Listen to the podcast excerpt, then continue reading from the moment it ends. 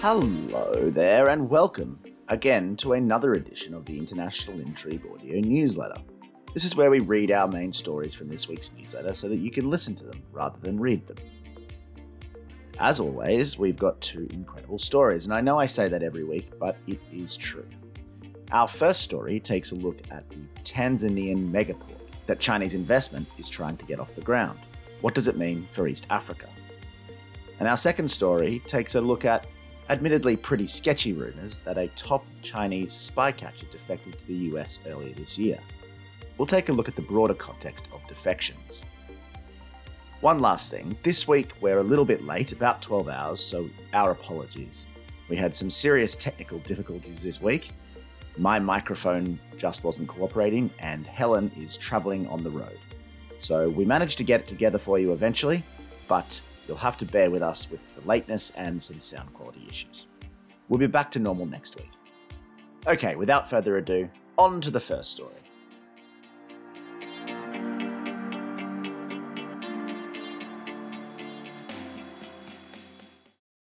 Tanzania, Belt and Road, and the Bagamoyo Port when Chinese Chairman in Perpetuity President Xi Jinping embarked on his inaugural overseas trip back in March 2013, officially branded as the World Dream, where do you think he visited first? If you guessed Moscow, Russia, you're right. 10 points to Gryffindor. And if you guessed that his Moscow agenda was indulging in a vodka versus Baijiu drink off with Comrade Vlad, you're right again. As thrilling as that exchange surely was, it's actually where Xi travelled to second that's more intriguing.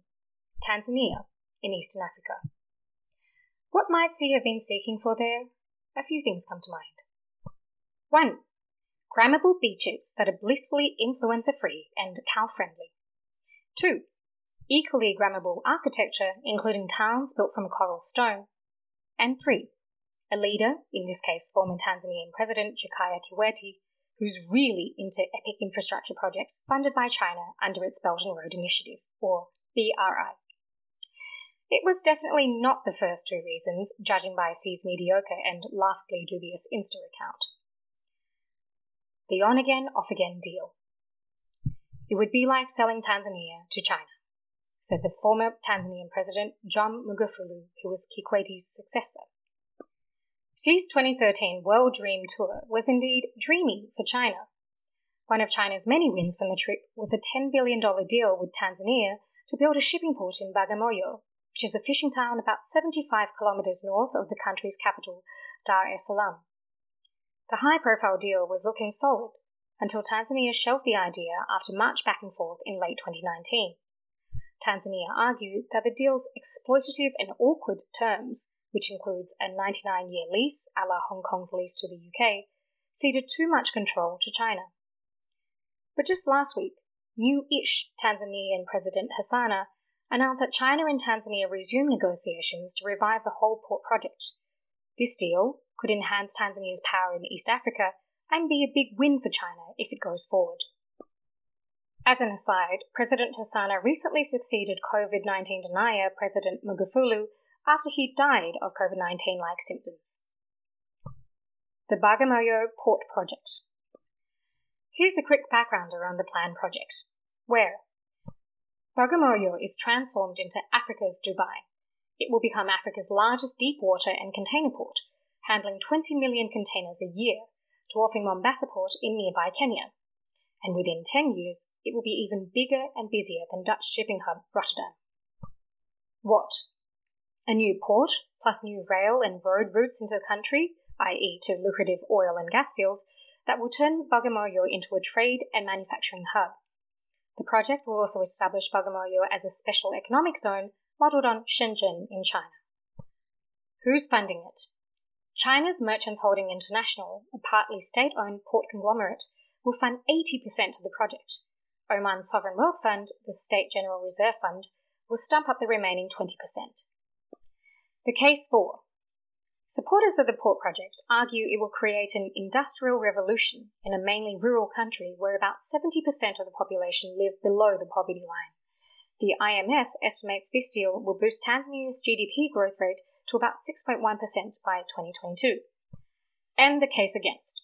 As a BRI flagship project, the Bagamoyo port be built and operated solely by Chinese stakeholders. That makes the project a quote unquote debt trap that fails to inject skills or money into the local economy. And that's on brand with criticisms levelled at other BRI projects. Key takeaways China will only continue to increase and entrench its commercial and military presence in Africa. According to the Centre for Strategic and International Studies, about 17% of the 172 sub Saharan ports have taken Chinese investment. Commercially, this guarantees secure Chinese shipping routes, and militarily, this lets China fight wars further away from home, for example, from China's naval base in Djibouti.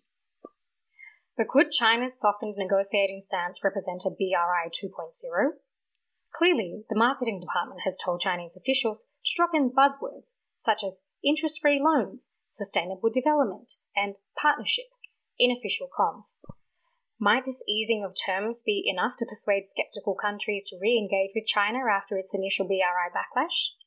And lastly, let's not forget about Oman, once the patron of Tanzania's main island, Zanzibar. The Bagamoyo port deal will give Oman a foothold in eastern Africa once again, meaning commercial influence in a fast growing region. Whichever way this deal goes, China will definitely continue expanding its influence in eastern Africa. Perhaps President Xi may get the chance to snap some choice Tanzanian content for his gram after all.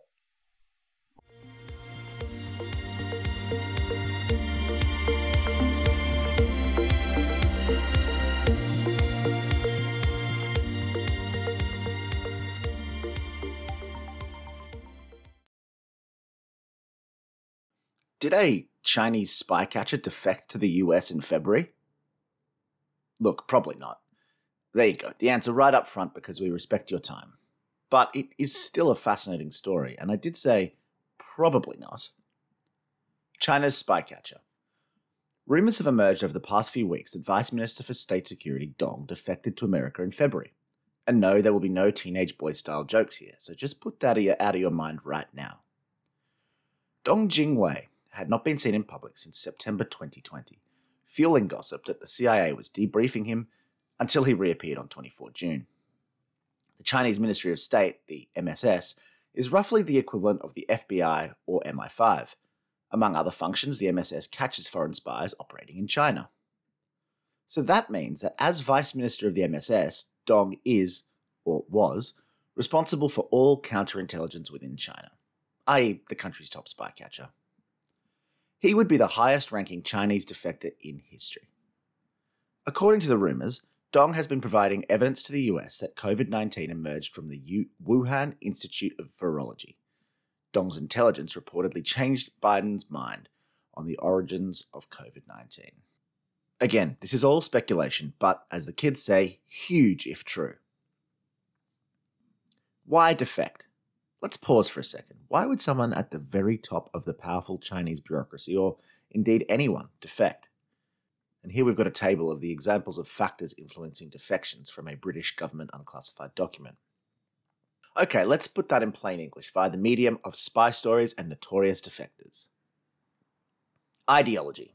Two very famous defectors, Oleg Gordievsky, who defected to the UK in 1985, and Edward Snowden, who defected to Russia in 2013, were both ideologically motivated. Money. Arguably the worst trader in US history, Aldrich Ames, sold a huge amount of top secret information to the Soviets between 1985 and 1994. Why? Because he felt he was underpaid and wanted to buy his new wife expensive gifts. Spycraft. Famous Soviet defector Vitaly Yurchenko defected to the West in 1985. He told the US all manner of secrets and then seemingly defected right back to the USSR three months later. Was he a KGB dangle or just a troubled chap? And lastly, persecution. Many North Korean defectors tell stories of horrific hardship and even torture. According to one defector quoted in The Economist, this is no paradise, but it is better than hell. So, what do the US and Chinese governments have to say about all this? A former Chinese foreign ministry official tweeted in early June that top Chinese diplomat Yang Jiechi told US Secretary of State Antony Blinken to repatriate Dong during their meeting in Alaska in March. The US government has explicitly denied this. We can't confirm or deny where Dong is exactly, the US official said. Asked why the Biden administration was reaching out to knock down rumors of a high level defection, normally a ultra sensitive issue, the official said that that's more of a policy question and referred Spy Talk to the White House. And that comes from a newsletter called spytalk.co. The Chinese have also denied the story, and Vice Minister Dong finally reappeared at a high level meeting in Shanghai on 23 or 24 June. So, did Dong Jingwei defect? If you've been reading International Intrigue, you know that we love to pose questions and then tell you that no one knows the answer. We delight in making you sit with uncertainty. So, here are the reasons that yes, he did. President Xi's anti corruption drive is scary AF. It's already claimed the careers and freedom of some very high ranking Chinese security officials, including Zhou Yongkang and former Minister for Public Security Ma Jian. Both are serving life sentences. President Xi undoubtedly has internal enemies. We don't really know much about the internal politics of China, but even if Dong wasn't corrupt, he may have sensed he was in the firing line and tried to escape before he too rotted in jail. The US denial could indicate that a very high level deal was done to send Dong back to China. And there's some weak circumstantial evidence that the official CCP propaganda has been pushing the lesson that true Chinese patriots never defect, no matter the circumstance. I told you it was weak. Here are the reasons that he didn't. Defections are pretty rare. Life is miserable for defectors, even if they're welcomed by the other country. Russia has brutally pursued traitors, and there are reports that China hunted down a defector in 1987 and drowned him, though whether that is actually true is anyone's guess. This was totally conducted by an untrustworthy media. Officials in China commonly disappear. Sometimes it's a sign that someone is under investigation for serious corruption, or sometimes it's because they've been tasked with a very important and sensitive mission. And the last reason is the US denial, while unusual, is probably true. It's unlikely officials would make those comments while still having Dong in US custody. They might see this fake news as a potential problem for an already troubled relationship. Well, does it even matter? Look, it's tempting to think that this is all diplomats and spies playing handbags at five paces. But defections and counterintelligence can have huge impacts. For example, scientific breakthroughs. Towards the end of World War II, the US launched Operation Paperclip, which brought 1,600 Nazi scientists to the US. One of them, Wernher von Braun, developed the first ballistic missiles. And in defense, uncovering enemy capabilities or plans can shorten wars, save lives, and even deter attacks. While Mao Zedong was planning to invade Taiwan in the 1950s, his chief spy in Taipei was caught and defected, arguably causing the invasion to be postponed. The danger to us is speculation. Even though the truth about whether Dong defected does matter, pure speculation on the subject does not. And yes, I have just written 600 words on something that I'm now saying doesn't matter. I work in mysterious and some say inefficient ways. Look, the point is that people use these kinds of events, events shrouded in mystery and doubt, as a framework upon which to erect their own view of the world. They know that the truth will likely never emerge, which means they can never be proven wrong. So, for example, every defection from the Soviet Union was evidence that folks were just yearning for freedom, and every defection from North Korea is a sign of the imminent collapse of the Kim dynasty. Now, of course, the reality was and is far more complex. So the risk now is that those who benefit from sensationalist speculation are gearing up to do it again. Here we've got a headline from Newsmax which says Rumored defection could topple Communist Party. Uh, and it's a Newsmax headline, and I do not feel good about quoting that to you, but here we are. Look, simply put, we should be very skeptical when the inevitable charlatans arrive and begin spinning unknowable truths into broad claims about the future. They always show up at the same time, and they're always selling something you don't want to buy.